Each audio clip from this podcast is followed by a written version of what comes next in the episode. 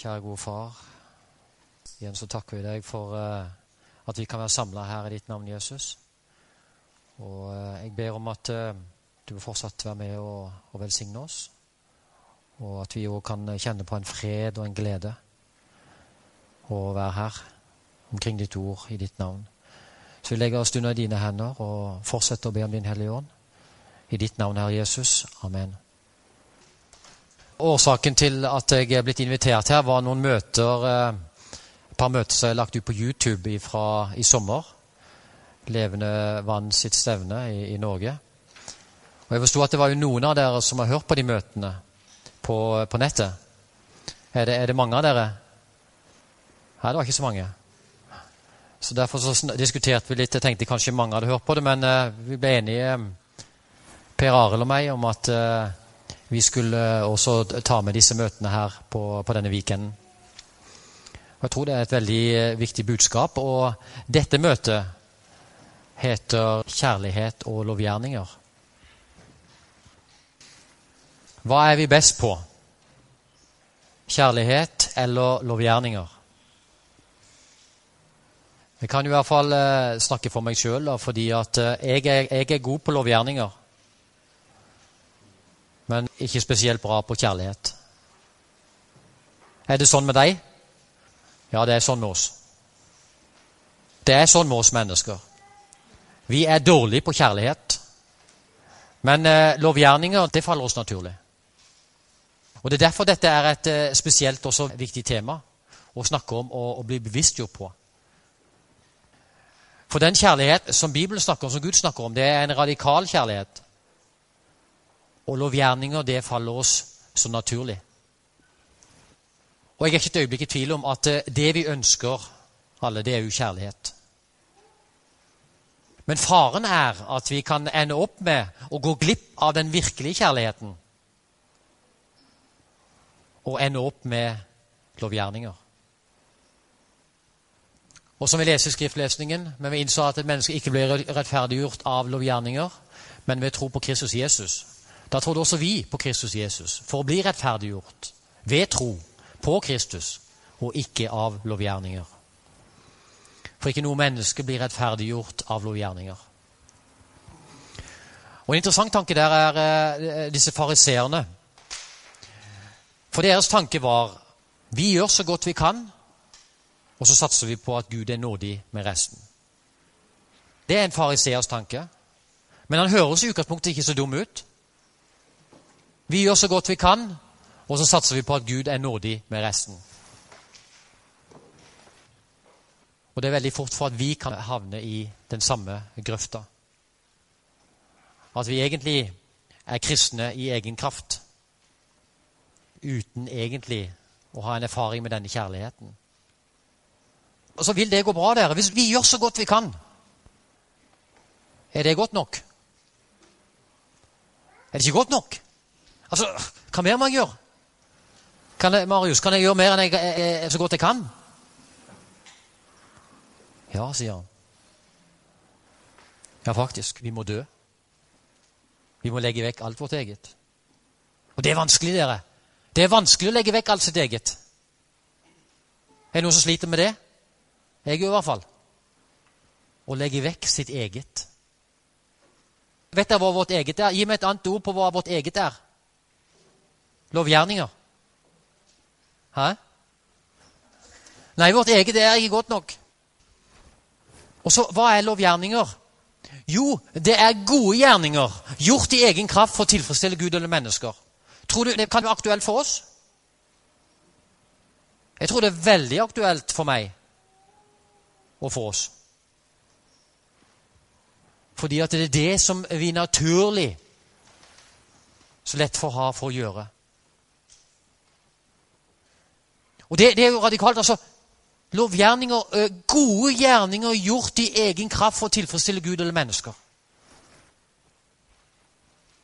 Og Problemet er ikke at det er ikke drevet av Guds kjærlighet og er ikke verk ved Den hellige ånd, altså en relasjon til Jesus.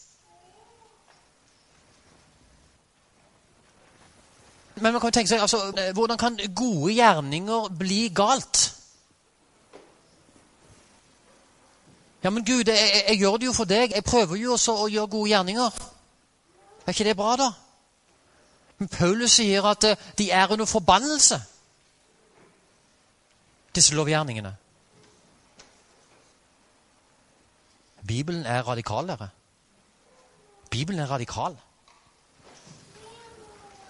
Men det det faktisk handler om, det er det at vi må legge vekk vårt eget. Og vi har så lett for at vi skal gjøre og frelse og hjelpe Gud, gå foran Gud, eller hva det måtte være. Og hvis vi har gjort noe, da tenker vi at åh, dette var herlig. Nå, nå har vi vært bra. Nå har vi gjort noe godt. Men Jesus sier gjennom Guds ord dine lovgjerninger er under forbannelse. Fordi det å være kristen handler nettopp det om å legge vekk sitt eget. Og hvor mye kan du gjøre? Intet. Og så sier Paulus her så vi på en ting, Fikk dere ånden pga. lovgjerninger, eller var det å høre og tro? Og Det må jo vi også spørre oss. Fikk dere ånden pga. lovgjerninger? Nei, det, det, det, går ikke. Du kan ikke få ånden pga. lovgjerninger.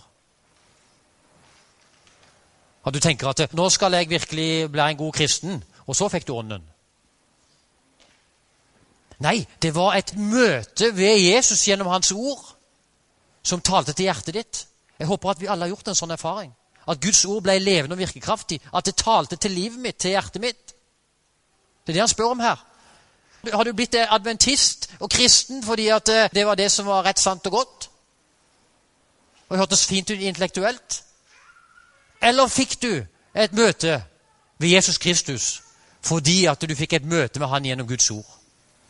Ved at du kom til tro? At Guds ord er levende og virkekraftig?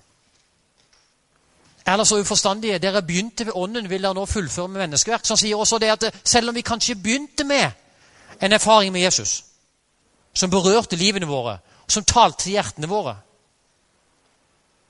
Har dere vært på noen møter hvor dere har kjent at eh, faktisk ditt liv er blitt berørt? Ditt hjerte er blitt berørt? Ikke bare hodet, men hjertet ditt. Men så sier han, selv om dere begynte ved Ånden, dere begynte med en sånn møte med Guds ord, så er det likevel så er det en mulighet for at vi kan bli uforstandige og fullføre med lovgjerninger. Tror du det kan være aktuelt for oss? Det er aktuelt for oss fordi at det er så naturlig for oss. Og vet du noe mange ganger så gjør vi heller lovgjerninger fordi det er enklere det enn å kjempe en kamp i bunnen. Er dere med? Så istedenfor å få tak på det virkelige, så erstatter vi det med lovgjerninger. Og lovgjerningene er under forbannelse. Kan sabbaten med gudstjenesten bli en lovgjerning? Hva vil det si? Det er jo en god ting å gå i kirka på sabbaten. Men kan det bli en, en lovgjerning som er under forbannelse? Ja, det kan det. Eh, har dere hørt om, eh, om noen som var flinke til å holde sabbaten? Å gå i synagogen på sabbaten, som var en forbannelse? Er det noen som vet om noen? Hæ? Riktig. Mange av de, de hadde veldig religiøst liv. De, de, holdt sabbat. De kunne sin bibel. De ba, de fasta, de betalte tiende. Og Jesus sier det har djevelen til far. Fordi det de holdt på med, var lovgjerninger. Gode gjerninger gjort i egen kraft for å tilfredsstille Gud eller mennesker. Gode gjerninger gjort i egen kraft for å tilfredsstille Gud eller mennesker. Kan bibellesning bli en lovgjerning? Ja, det kan jo det. Marius er jo vokst opp og lært at eh, det er viktig å lese Bibelen. Så han leser Bibelen. Og han er glad når han er ferdig med den jobben. Så er det gjort. Ikke sant? Bibellesning kan også bli en lovgjerning. For Hvis Guds ord ikke er levende og virkekraftig, hvis det ikke berører hjertene våre, hvor mye er det verdt? Kan Satan sin bibel? Bruker han Bibelen? Ja, han gjør det. Og vi også kan ende opp der, hvor vi faktisk kan bruke Bibelen og tror at vi tjener Gud, hvor vi egentlig tjener Satan. Er dere med? Halleluja. Kan menighetsaktiviteter bli en lovgjerning? Ja, men vi som menighet må jo gjøre noe. Vi må jo ha noen møteserie møteserier eller annet. Vi må jo finne på noe. Vi må jo gjøre noe for Gud. Kan det bli en lovgjerning? Jeg har vært med på en del sånne ting. Og det er radikalt når man plutselig eh, får en åpenbaring om at det er under forbannelse. Gode gjerninger gjort i egen kraft for å tilfredsstille Gud eller mennesker. Selvfølgelig, Det kan jo være onde gjerninger òg, sånn som uh, typisk med, med, disse muslimene som er selvmordsbomber, f.eks. Vi vil jo anse det som en ond gjerning. At de sprenger uh, masse mennesker og seg selv for å tilfredsstille Gud. Men de tenker jo at de gjør en god gjerning for Allah, for Gud. Ikke sant? Men det er en lovgjerning. Det står en forbannelse. Og, og det, det, kanskje, kan jo være inspirerende for oss at noen er villige til faktisk å dø for saken. De er villige til å sprenge seg sjøl i lufta for saken. Men det er lovgjerning og er under forbannelse. Kan gode gjerninger mot vår neste være en lovgjerning? Ja, det kan jo det. Ja, jeg er litt snill og grei, og så satser vi på at Gud er nådig med resten. Kan forkynnelsen av de trengers budskap bli en lovgjerning? Det er jo en del av dem som er veldig opptatt av å forkynne de trengers budskap. Kan det bli en lovgjerning, dere? Jeg tror Gud setter veldig pris på hvis vi skal ut og forkynne eh, Hans evige evangelium, de tre englers budskap, i egen kraft, uten kjærligheten. Hæ? Kan du tenke deg så grusomt for Gud? Her skal vi gå ut og forkynne uten kjærligheten. Tror du Gud setter pris på det? Nei, det er en lovgjerning. Det er jo en forbannelse. Så til de tre englers budskap kan være under forbannelse. Så er det noe radikalt her. Kan bønn bli en lovgjerning? For bønn handler om vår relasjon til Jesus. Men kan det bli en lovgjerning? Akkurat. Det er det det kan. Og, og vi har jo f.eks. Uh, muslimene som må be fem ganger til dagen og vende seg mot Mekka.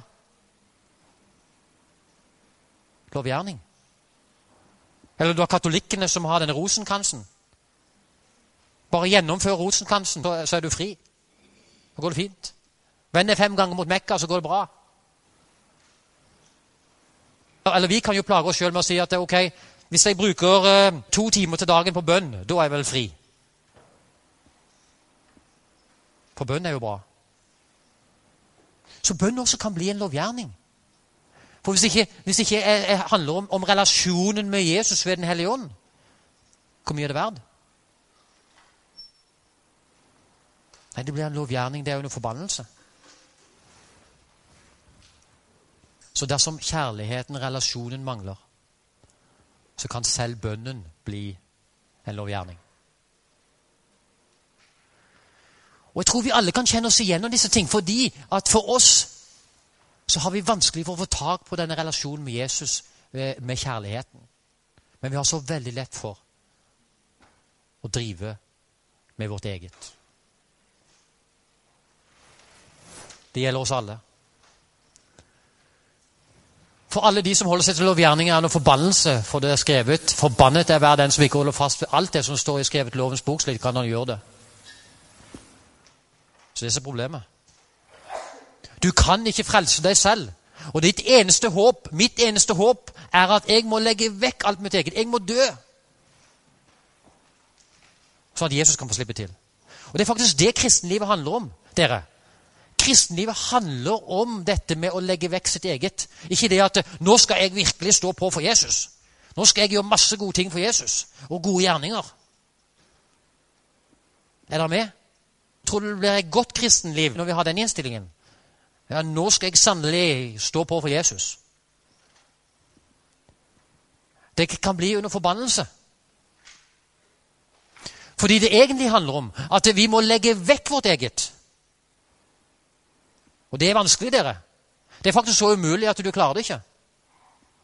Det er kun med relasjonen til Jesus at han kan sette oss fri fra oss selv. Og som Paulus snakker om i Romerne 6, at dåpen Når du går til dåpen, hva er det det symboliserer? Det symboliserer din begravelse, sier han. Det er finito med Per Arild. Du er død. Og så husk det. Det er pakten med Gud. Så sier han at eh, med mindre du har en sann dåp, med mindre det, det, det, er det som er utgangspunktet ditt, at du er villig til å oppgi alt Han sier jo også Lukas 14, 33, i hvert fall kapittel 14, sier han at eh, den som ikke oppgir alt, kan ikke være min disippel.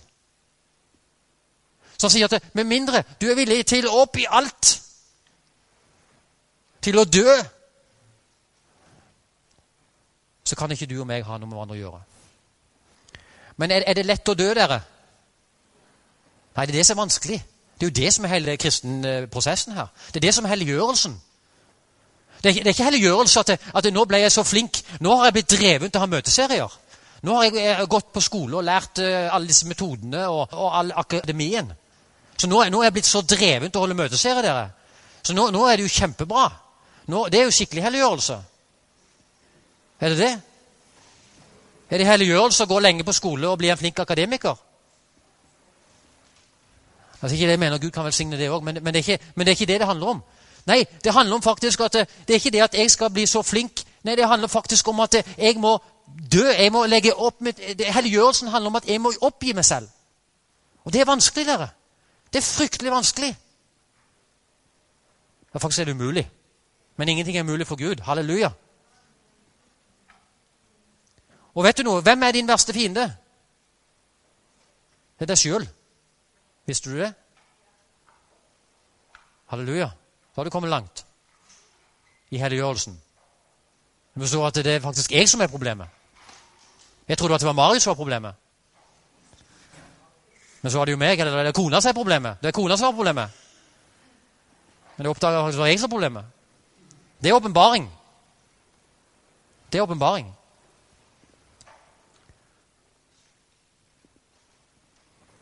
Hvis du tenker å ha noe med Jesus å gjøre, så er det det som ligger i dåspakten, at du har sagt 'ja, jeg forstår det'. Jeg forstår det at jeg må dø. At jeg må legge vekk mitt eget. At det er faktisk du som skal bli herre Jesus. At det er det det handler om. Å legge vekk mitt eget. Og så er det kristenlivet. Helliggjørelsen handler nettopp om det. Å legge vekk sitt eget. For som kroppen er død uten ånd, er troen død uten gjerninger. Så vi forstår det at ja, vi må jo ha noen gjerninger også. Det sier han jo. Så vi kan jo ikke bare be. Vi kan ikke bare snakke om kjærligheten. Det må jo, det må jo være noe eh, som skjer. Men, men hva, hva, slags gjerninger er det vi må ha? Jo, og så kommer han i, i Efeserne 2,10. Vi er hans verk, eh, verk skapt i Jesus Kristus til gode gjerninger. Hører dere? som Gud på forhånd har lagt ferdig for at vi skal gå inn dem. Halleluja! Men nå må dere ikke sove. Er dere med? Det er nå det begynner å bli spennende bli kristen. dere. Det er nå det begynner å bli spennende bli kristen. Når vi snakket om hans ferdiglagte gjerninger. I motsetning til lovgjerninger. Hva vil du ha? Vil du ha lovgjerninger eller ferdiglagte gjerninger? Vi vil selvfølgelig ha de ferdiglagte gjerningene. Men ofte, dessverre, så det vi ender opp med, at vi har opp med lovgjerningene, som er under forbannelse. Mens det vi vil ha, er de ferdiglagte gjerningene. Tenk deg det, dere. Et kristenliv. Hvor du faktisk erfarer at, at Jesus er virksom i ditt liv. Og, og, og, at du kan se at du går i, i ferdiglagte gjerninger. Tror du vi blir utbrent hvis vi går i ferdiglagte gjerninger? Nei, det tror ikke jeg heller. Så det er jo det vi ønsker. Så la oss komme vekk fra lovgjerningen, altså disse gode gjerninger gjort i egen kraft for å tilfredsstille Gud eller mennesker. For de er ikke drevet av Guds kjærlighet og er ikke verk ved Den hellige ånd. Mens ferdiglagte gjerninger derimot, det er gjerninger, handlinger gjort ved Guds nåde, drevet av Hans kjærlighet ved Den hellige ånd. Da begynner vi å snakke om sann kristendom. Laudikea, hvordan er det med de? Hvem er det som er Laudikea? Ja, det er jo oss. Hvorfor er Laudikea fornøyd? Hvorfor er Laudikea fornøyd? Ja, fordi De sier jo at uh, vi er rike og mangler ingenting. Jo, de er fornøyd fordi her erstatter Den hellige ånd med lovgjerninger. Ja, men vi gjør jo mye bra. Vi, vi, vi holder jo sabbaten. Jeg betaler jo til og med tiende. Og vi har jo møteserier. Og vi gjør jo gode ting. Så det er en fare at vi faktisk kan, kan være happy med å være kristen uten Den hellige ånd. Har Laudikea Den hellige ånd? Nei, jeg har jo ikke det, for Gud vil jo spy av dem. Og Gud vil ikke spy av noen som er drevet av Den hellige ånd. Jeg vil spy det ut av min munn, sier han. Så de har erstatta eh, erstatta hele greiene med Istedenfor at det var preget drevet av Den hellige ånd og Guds kjærlighet, så har de erstatta det med lovgjerninger. Og Derfor er de bedratt og tror at de er frelst. Men det blir en fariseersk sak, hvor vi gjør gode gjerninger for å tilfredsstille Gud eller mennesker, men det er gjort i egen kraft. Og ikke drevet av vår relasjon til Jesus og kjærligheten gitt av Jesus ved Den hellige ånd. Og vi er alle rammet av dette. For det er bare sånn vi mennesker er. Og det er derfor vi trenger et mirakel i vår liv for å legge vekk vårt eget. Og du kan ikke hjelpe Jesus, det kan jeg love deg. Og du kan ikke hjelpe Jesus. Ingen av oss kan hjelpe ham med noe som helst. Det er kun han som kan hjelpe oss og sette oss fri. Tro er et uttrykk for vårt forhold til Jesus. Er tro viktig? Tro er et, hør på den. Tro er et uttrykk for vårt forhold til Jesus. Det, det, er ikke en sånn intellektuell tro på, på, det Jesus gjorde for 2000 år siden. at han stod på så. Det, det tror vi på. Nei, tro er noe som er levende og virkekraftig. Og et uttrykk for vår relasjon til Jesus. Tvil er et uttrykk for vår manglende forhold til Jesus. Og tvilen er vår fiende. For, for tro og tvil, det er som lys og mørke. Eller med? Så har du tro, ja, da kan du ikke ha tvil. Eller med? Det går ikke det. Og troen er et uttrykk for vår relasjon med Jesus. Og Jeg har noen eksempler her eh, på f.eks. Noah. Hvorfor tror du han ble rettferdig? En rettferdighetsforkynner. Det var fordi at han hadde relasjon til Gud. Og tenk deg det. Han fikk en åpenbaring om at uh, nå lever jeg i den siste tid, det kommer en dommens dag, og jeg må faktisk bygge en ark. Fikk han beskjed om. Og alle, alle de andre menneskene de så på det han holdt på med. Og det var jo idioti. Det var jo galskap. Altså, Det hadde ikke regna engang. Og her langt ute på land så bygger han en båt. Og det er ikke en liten båt han bygger et, et år eller to. I 120 år holder han på å bygge en båt på land. Og alle forstår seg på det. Enten de var psykologer, psykiatrikere eller teologer eller hva slags loger det var, vil sa at glem han er Noah. Han er galen. Det fins jo ikke fornuft i det han holder på med. Men hvorfor var Noah rettferdig? Jo, det var ved tro. Fordi han hadde en relasjon til Gud, til Jesus, som gjorde at han fikk en åpenbaring. Var det, var det Noah gjorde, og bygde denne arken i 120 år, var det en lovgjerning? Nei, det var noe helt sikkert. Altså Selv om du var splitter pine galen, så har du ikke funnet på noe så gale. Som å finne på å sette deg ned og bruke 120 år på å bygge en båt på land uten at det regner.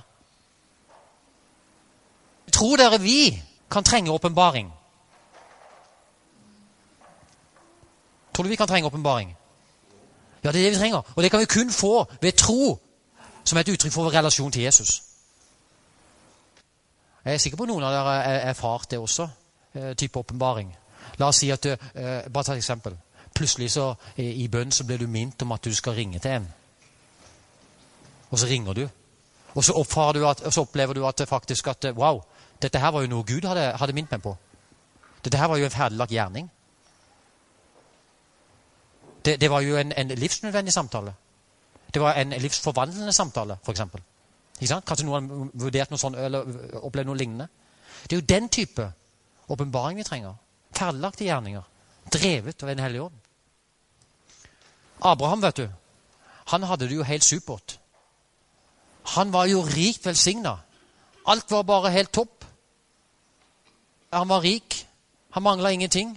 Og han hadde til og med også sitt forhold til Gud. Og, men hva er det Gud sier til ham?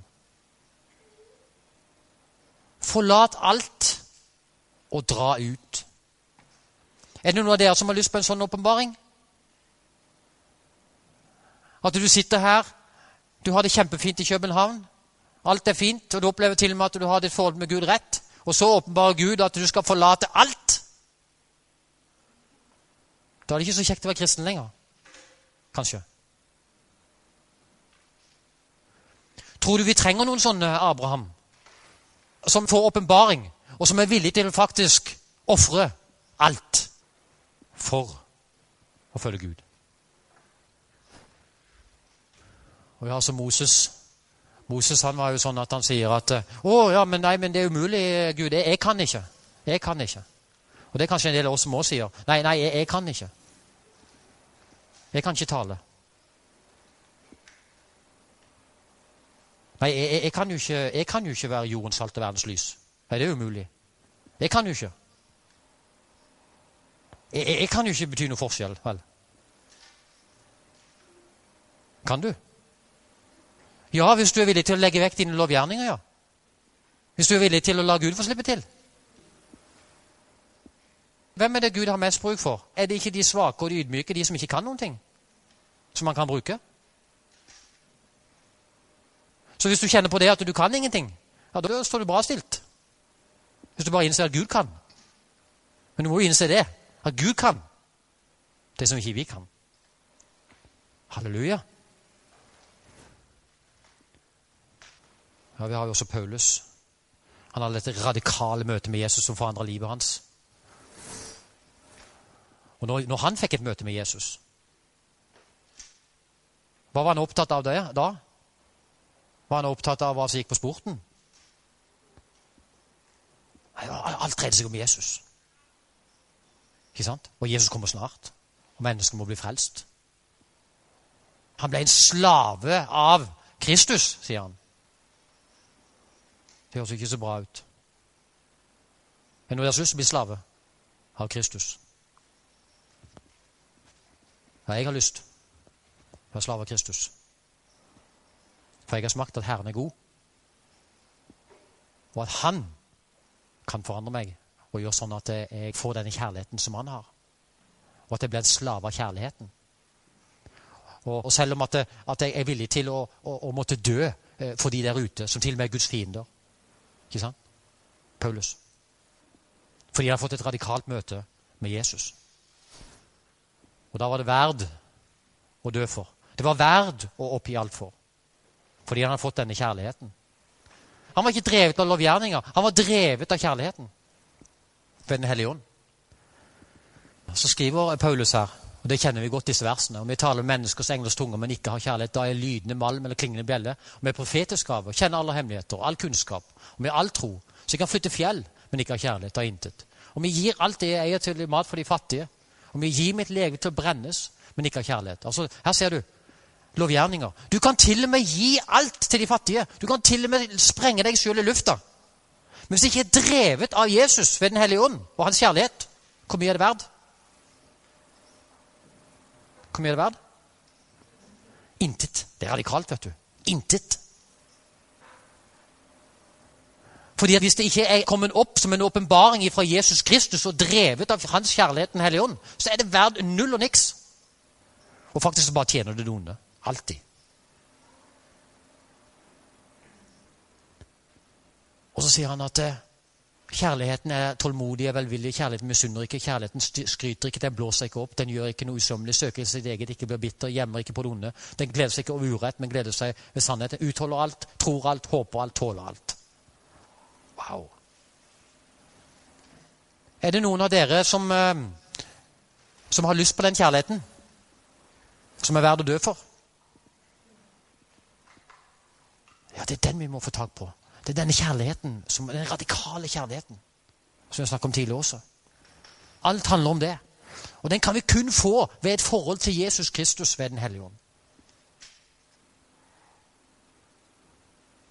Og alt annet som ikke er drevet ved denne relasjonen til Jesus i tro, ved Den hellige ånd, er lovgjerninger som er under forbannelse.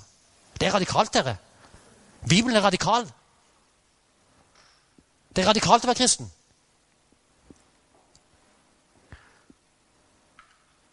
Og er det, det som preger oss som fellesskap? At vi har denne kjærligheten som utholder alt, tror alt, håper alt, tåler alt? Er det det som preger oss? Eller er vi Laudikea?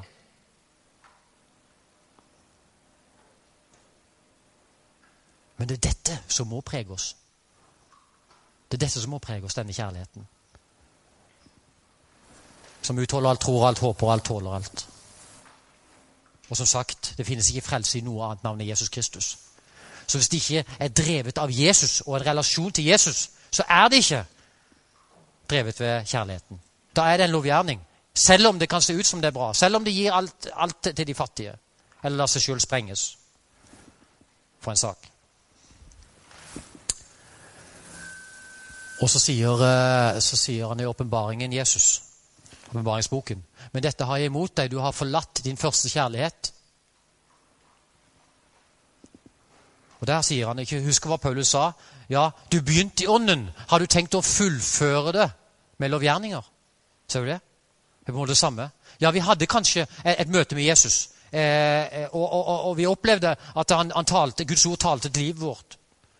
Men så er det kanskje at vi er falt tilbake, og vi har mista den første kjærligheten. Og det vi holder på med, kristenlivet vårt, er preget av lovgjerning. Av vårt eget. At vi mangler den relasjonen til Jesus som troen er et uttrykk for. Så skrev jeg her kjærligheten er som en rose. Den visner om den ikke får pleie og tilføres frisk næring. Og hva skjer når en rose ikke får kjærlighet og næring? Den visner, og hva blir igjen da når, når rosen er visna? Torner. Tror du det er det samme med oss mennesker? Er vi litt sånn uten Jesus-kjærligheten at vi har Vi mangler kraften. Det blir vissent. Det blir torner. Men ta tilbake denne kjærligheten. For kjærligheten er en ferskvare. Altså, han sier, 'Har du glemt den første kjærligheten?' Med andre ord, altså, Du kan ikke leve på det, det du opplevde med Jesus for ti år siden. Eller fem år siden. Du vet at I Slektenes håp så skriver Ellen White når Jesus forsvant for foreldrene, de glemte han i, i tempelet. Ikke sant? Og så var de fortvila, og de gikk og lette. Og de brukte jo ganske lang tid på å finne Jesus.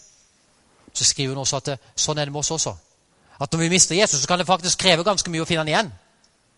Er dere med? Så vi må holde fast på Jesus. For det er en kamp. Og det er mektige krefter som vil holde oss unna Jesus. Og vi må ikke leve og være fornøyd med, med, med det som vi opplevde med Jesus eh, eh, kanskje før. Men for kjærligheten er ny hver dag. Kjærligheten er en ferskvare. Og du, Marius, du kan jo heller ikke leve på konas kjærlighet det hun hadde for deg for ti år siden. Hvis den kjærligheten er borte, og, og du opplever lenger at hun bryr ikke noe om deg Hun gidder ikke bruke tid med deg. Hun bare gjør alt formalistisk. Kunne du levd på det? Nei. Og Sånn er med Jesus også. Vi kan ikke leve på, på det som var. Vi, vi, kjærligheten er en ferskvare. Og vi trenger Jesus hver dag. Og vi trenger denne kjærligheten hver dag. Kjærligheten er en ferskvare. Og så sier også profeten, skriver Is not this experience of the Ephesian church repeated in experience of the church of this generation? Så hun sier faktisk åpenbart at ja, det er faktisk et problem hos oss også. At vi har forlatt den første kjærligheten. Og Når vi ser på oss som en menighet, vi snakka litt om det i går også, så ser vi hvordan de hadde eh, i, i vår begynnelse denne vekkelsen som var som gjorde at eh, vi, det, det, ble en, en eh, syvendags adventistkirke, det var fordi de hadde den første kjærligheten. Er med? Så sier hun, åpenbarer hun at det faktisk er et problem i dag at vi har forlatt den første kjærligheten. Og Det er jo akkurat det som er problemet med Laudikea. Han har ikke kjærligheten. Han mangler relasjon med Jesus. Vi må holde på, på kjærligheten på Jesus, ja. Hvor han sier at vi må elske våre fiender sier han. Og Jeg har et eksempel der ifra, jeg husker jeg hørte på en historie fra Rwanda. Vet Denne forferdelige krigen. Der var det en, en dame der som da hadde eh, fått drept sin eh, familie. Og så er det at hun eh, Fordi hun var kristen, så etter, eh, etter denne krigen så gikk hun også og hadde en tjeneste i fengslene. Og Der møtte hun en av disse som var med på å drepe hennes familie. Og hun bestemmer seg for å, å, å, å tilgi. Og det ender opp med faktisk at når denne unge mannen kommer ut av fengselet, at du tilbyr han at han kan få lov til, for han står der på bar bakke har ingenting, at han kan få lov til å komme og bo hos henne.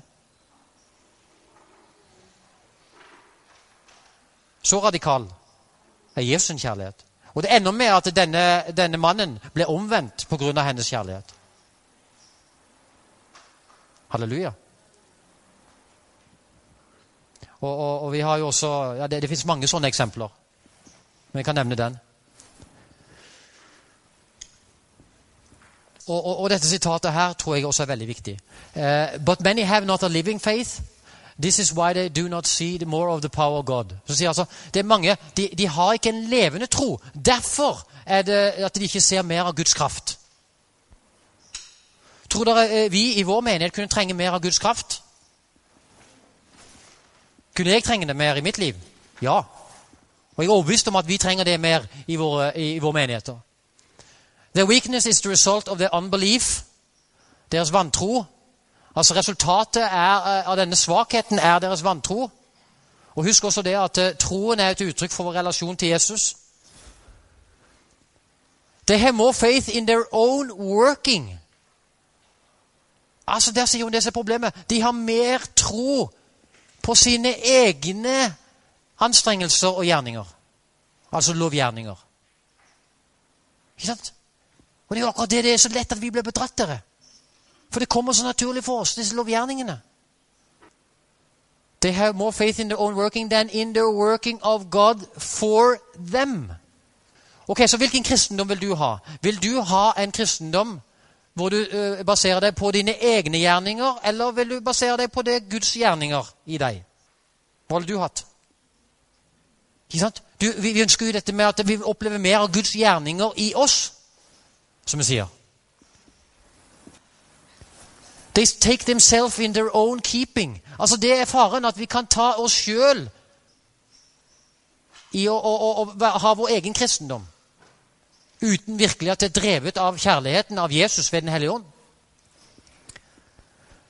Så skriver hun They plan and device but pray little and have little uh, real trust in God. Ja, de, de planlegger og gjør ting for Gud, ikke sant? men de ber lite. Og de har ikke virkelig tro på Gud. Og det er jo noe av problemet at vi har jo slutta å tro på mirakler, dere. Ikke sant? Vi har sluttet å tro på mirakler. At Gud virkelig kan gjøre mirakler i våre liv, i våre menigheter, i våre familier. They think they have faith, but it's only the impulse of the moment. Altså, De tror de har tro, men det er egentlig bare et øyeblikks innskytelse. Failing to realize their own need or God's willingness to give. Altså, De feiler i å se deres egen behov og også Guds villighet til å gi.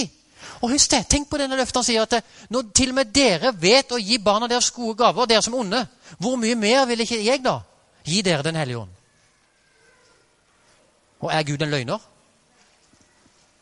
Han er ingen løgner. Stå, kan, kan, Gud stå bak hver eneste løfte i sitt ord? Tror vi det? Halleluja. Failing to realize our need and God's willingness to give, altså Guds vilje til å gi. They do not preserve in keeping their request before the Lord. Altså, De er ikke utholdende i å holde i tro. Utholdende i tro og holde fram Guds løfter. Amen. Men i, i, hvert fall, dette tror jeg også er relevant for oss. For det påpeker noe av problemet vårt. For han sier Jesus da tiden for gjestebord inne, sendte han sin tjener for sitt innbytte. Kom, for nå er det ferdig. Men alle som en begynte å unnskylde seg. Den første sa til ham, jeg har kjøpt en åker, må gå og se på den. Jeg ber til deg ham unnskyldt. En annen sa, jeg har kjøpt fem okser og går for å prøve dem. Vi ber deg ham unnskyldt. En tredje sa, jeg har tatt med en hustru, og derfor kan jeg ikke komme. Så det han første sier Jesus har innbudt oss ikke sant, til å komme til han. Men det, det, det problemet her det er at vi har så mye vi skal holde på med, at vi har ikke tid. Så den første han sier, 'Jeg har kjøpt en åker'. Altså, det er eiendelene våre. Ikke sant? Ja, men, men, jeg har jo hytta, jeg har huset og, og masse å passe på. Så det kommer i veien for livet med Jesus. Ja, altså Noen andre han har kjøpt fem per okse og må gå og prøve dem. Altså Det er jo uttrykk for, for arbeidet vårt. Nei, altså Nå har jeg så mye å gjøre på jobben. Og, og dette prosjektet her er viktig. Så dessverre, jeg har, jeg, jeg har ikke tid. Det må ha meg unnskyldt. Og det siste er da eh, familien. Jeg har tatt med min hustru, derfor kan jeg ikke komme. Nei, altså, jeg, jeg er nødt til å ta vare på familien min, og derfor så, så kan jeg ikke. Jeg har en, en bestemor osv. Jeg har mine lovgjerninger å gjøre. Jeg må gå og gjøre disse gode gjerningene. Så jeg har ikke tid til deg, Jesus. Er dere med? Han sier her det er problemet. Tror du det er et problem for oss? At, at vi blir så opptatt av alt dette andre at egentlig så har vi ikke tid til Jesus. Og så gjør vi noen gode gjerninger, besøker bestemor osv. Og, så og så tenker vi at det, det må være bra. Jeg har gjort noe bra. Og jeg gikk jo i kirka på sabbaten også. Og jeg betalte jo tidene også. Da må det være bra. Er dere med? Nei, Jesus, du må ha meg unnskyldt. Og det er det vi må være bevisst på. Det det må være. For det er så mye som kan fylle livet vårt, sånn at vi får ikke tid til det virkelige livet med Jesus. Er dere med? Kanskje skuffet over Gud og kristenlivet istedenfor å erfare en dypere åndelighet med en relasjon med Jesus, så er det kanskje åndelivet tørt uten liv. Og kanskje du har lurt på årsaken. Jesus har ikke forlatt deg, men du har drevet vekk fra ham. Har du glemt at du taler overgivelse som hemmeligheten til glede og fred i Jesus? Eller kanskje du aldri har trodd at du kan oppleve Jesus konkret i ditt liv utover en intellektuell forståelse? For én ting er sikkert, at Jesus ønsker ikke at eh, vårt åndelige liv skal være tørt og kjedelig. Han ønsker at det skal være fullt av ånd og liv og glede og fred og kjærlighet. Og når vi ikke erfarer det, da, er det Jesus som er problemet? Nei, det er da vi virkelig trenger å komme sammen og be. Og så eh, ta til oss til Guds ord og se hva er det som gjør at vi ikke erfarer det som Gud har lovt oss. Og du vet, Vi adventister vi er jo spesialister på intellektuell forståelse. Er dere med? Vi adventister er veldig flinke på en intellektuell forståelse av Bibelen. Og det er vel og bra, men uten relasjonen og kjærligheten, hvor mye er den verd? Intet. Og Hør disse fantastiske løftene. Bli i meg, så blir jeg i dere. Liksom grenen ikke kan bære frukt av seg selv, men bare hvis den blir på vintreet, slik kan heller ikke dere bære frukt hvis dere ikke blir i meg. Og det, På engelsk heter det 'dwell in Jesus'. Dwell in him. Høres ikke det fantastisk ut? Det å ha denne nære relasjonen til Jesus. Jeg er vintreet, dere er grenene. Den som blir i meg og jeg i ham, han bærer mye frukt, men uten meg kan dere intet gjøre. Hvis dere blir i meg og mine ord blir dere, da be om hva dere vil, og dere skal få det. Hallo! Fikk dere med dere det? Hvis vi blir i Jesus Kristus, og mine ord blir i dere, da be om hva dere vil, og dere skal få det. Og Nå spør jeg igjen er Jesus en løgner. Er det et bedrag? Men det er en forutsetning at hvis vi blir i ham Vi er Guds barn fordi vi er drevet av Guds ånd. Da be om hva dere vil, og dere skal få det. Når det er drevet av kjærligheten. Halleluja. Og når dere bærer mye frukt, da blir min far forherliget, og da er dere mine disipler. Og hva slags frukt? Jo, det må jo være kjærlighetens frukt. Denne kjærligheten som eh, tåler alt, utholder alt, tror alt, håper alt. Når det har den frukten, da er det mine disipler. Og ingen har større kjærlighet enn den som gir sitt liv for sine venner. Dere er mine venner hvis jeg gjør det jeg befaler dere. Og dette er veldig viktig. Fordi at eh, vi tenker kanskje at eh, ja, Det høres jo litt voldsomt ut. Jesus sier at eh, du er kun min venn hvis du gjør som jeg sier. Som jeg befaler. Og vi, Normalt så liker vi ikke sånne venner som krever at vi må gjøre det de sier. Det de sier. Men dette er så viktig. For det er nettopp det det handler om. Hvis du skal ha noe med Jesus å gjøre, så må han være herre. Så han sier at 'dere er mine venner hvis dere gjør det jeg befaler dere'. Ikke hvis dere går rundt og gjør, og gjør lovgjerninger for meg. Nei, det må være drevet av Den hellige ånd og kjærligheten. Det må være drevet av Jesus. Er dere med? Da er dere mine venner, når dere gjør det jeg befaler dere. Dere har ikke utvalgt meg, men jeg har utvalgt dere og satt dere til å gå ut og bære frukt, frukt som varer. Da skal Faderen gi dere alt dere ber om i mitt navn. Dette er det mitt bud til dere. Elsk hverandre. Så han sier her dere har ikke utvalgt meg. Og av og til sånn, sånn kan det være. Å ja, ja, jeg velger deg, Jesus. For jeg tror jo du er veien, sannhet og livet. Nei, det går ikke. Du kan ikke velge Jesus. Han må velge deg. Du må gjøre en erfaring med Jesus, ved hans ord. Og først da kan det skje noe virkelig. Da kan vi bli født på ny. Da kan vi bli drevet ved Guds ånd. Og det må vi trygle og be om. At Gud må velge oss. Og at vi må gjøre en erfaring med Jesus ved hans ord. Og ikke bare det at vi har valgt Jesus fordi at eh, det skal være sant, rett og godt. Og alle som drives av Guds ånd, de er Guds barn. Og det er også veldig, veldig viktig. For, for, hvem er det som er Guds barn? Jo, det er de som er drevet av Guds ånd. Ikke de som bare har en intellektuell forståelse av at eh, Jesus døde for det for 2000 år siden. Men det er de som er drevet av Guds ånd. De er Guds barn.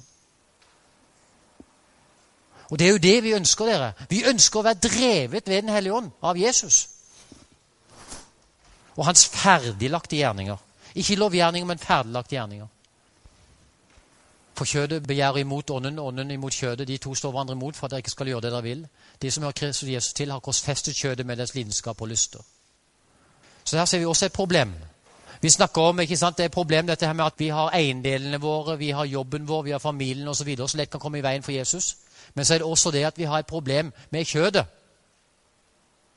Er det noen av dere som sliter med kjødet? Paulus sier, 'Hvem kan fri meg fra dette syndens og dødens legeme?' Og hvem kan fri oss? Det er bare én. Og det er Jesus Kristus. Og du vet, eh, Ellen White, den profeten, skriver mye om dette med korsfeste kjødet, og det liker vi jo ikke. Da sier vi gjerne la meg, slutt å snakke om dette kjødet, la meg heller høre om Jesus. Men det er faktisk et problem at hvis vi skal ta imot Jesus Kristus, så må vi også korsfeste kjødet og be om det, om at Gud må hjelpe oss. For vi, vi kan, Enten kan vi leve et liv i ånden, eller så kan vi leve et liv i kjødet. Og vi ønsker å leve et liv i ånden. Den som sier at han er i ham, må leve slik Jesus levde. Nå går det mot slutten, og nå blir det virkelig radikalt her. Den som sier at han er i ham, må leve slik Jesus levde. Var ikke det radikalt? Ja, Men det er vel umulig? Det kan jo ikke gjelde oss, vel? Hva er det han mener med det, da? Hvordan var det Jesus levde? Jo, Jesus han gjorde intet av sitt eget. Sånn var det Jesus levde. Han var kun opptatt av å være drevet av Den hellige ånd. Av Faderen. Er dere med? Og så er det jo akkurat det det handler om i dåpen. Hvor du sier at ja, akkurat. Det er det egentlig kristenlivet handler om. Om at jeg skal oppgi alt mitt eget. Og leve slik Jesus levde. Med andre ord at det, være, at det ikke skal være mitt eget, men at det skal være ved Den hellige ånd. Er dere med? Er ikke det fantastisk? Så jeg har i hvert fall veldig lyst å leve slik som Jesus levde. Og ikke gå i egen kraft og holde på med mine egne greier.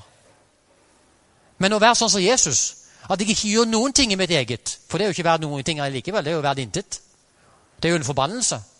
Men isteden ønsker jeg å leve sånn som Jesus levde. Drevet av Den hellige ånd. Og det er jo de som er Guds barn, som er drevet av Den hellige ånd. Halleluja.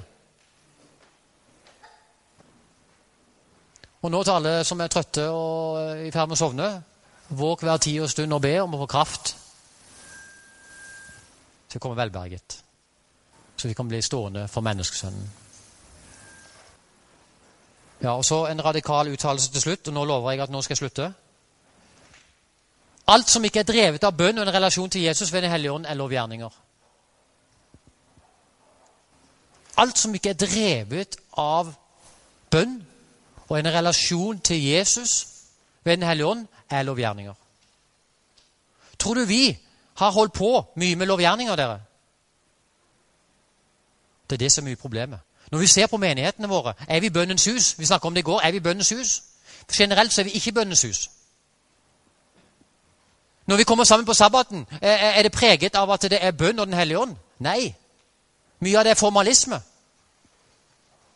Og, og når vi har bønnemøter vi, En del menigheter har ikke bønnemøter i det hele tatt. Og hvis de har bønnemøter, så er det kanskje to, to personer der som kommer på bønnemøte.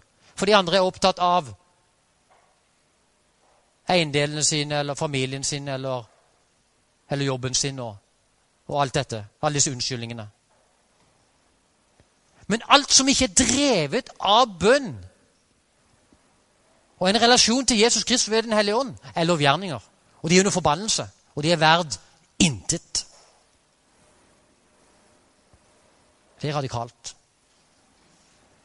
Hør etter. Det er radikalt fantastisk å være en kristen, en sann kristen. Det er verken tørt og kjedelig, men det er preget av ånd og kraft og kjærlighet. La oss holde bønn til slutt. Kjære Herre Jesus, vi ønsker å takke deg for uh, at du uh, åpenbarer deg for oss, og at du viser også hvor mye vi trenger deg, Jesus. Og Jeg ber også om at du uh, må åpenbare for oss hva som står i veien i våre liv, sånn at vi, vi kan oppleve mer av dine ferdiglagte gjerninger. Mer av din frihet fra synd og, og kjødets lyster. og hun ønsker også å oppleve mer av den kraften og den kjærligheten og den uh, freden og den gleden som du ønsker å gi oss, Herre Jesus. Og Vi ønsker å be om denne første kjærligheten. Og Vi ber om at du må fortsatt være oss nådig. Og vi gleder oss veldig over at du uh, elsker hver enkelt av oss, at du har en plan for hver enkelt av oss. Både som enkeltpersoner og som, og som fellesskap. Og Jeg ber bare om at vi alle må kjenne på det. At du har uh, så mye fantastisk i vente for oss. Og vi takker deg eh, så mye for, gode far, for at du fortsatt er oss nådig, og at du fortsatt kaller på oss og arbeider med oss. At det fortsatt er håp for hver enkelt av oss. Takker og ber i ditt navn, Herre Jesus. Amen.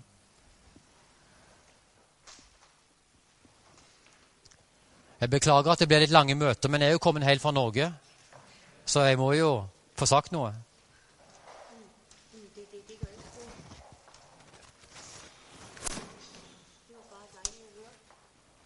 Det er så fint. Tusen takk. Tak til Bengt.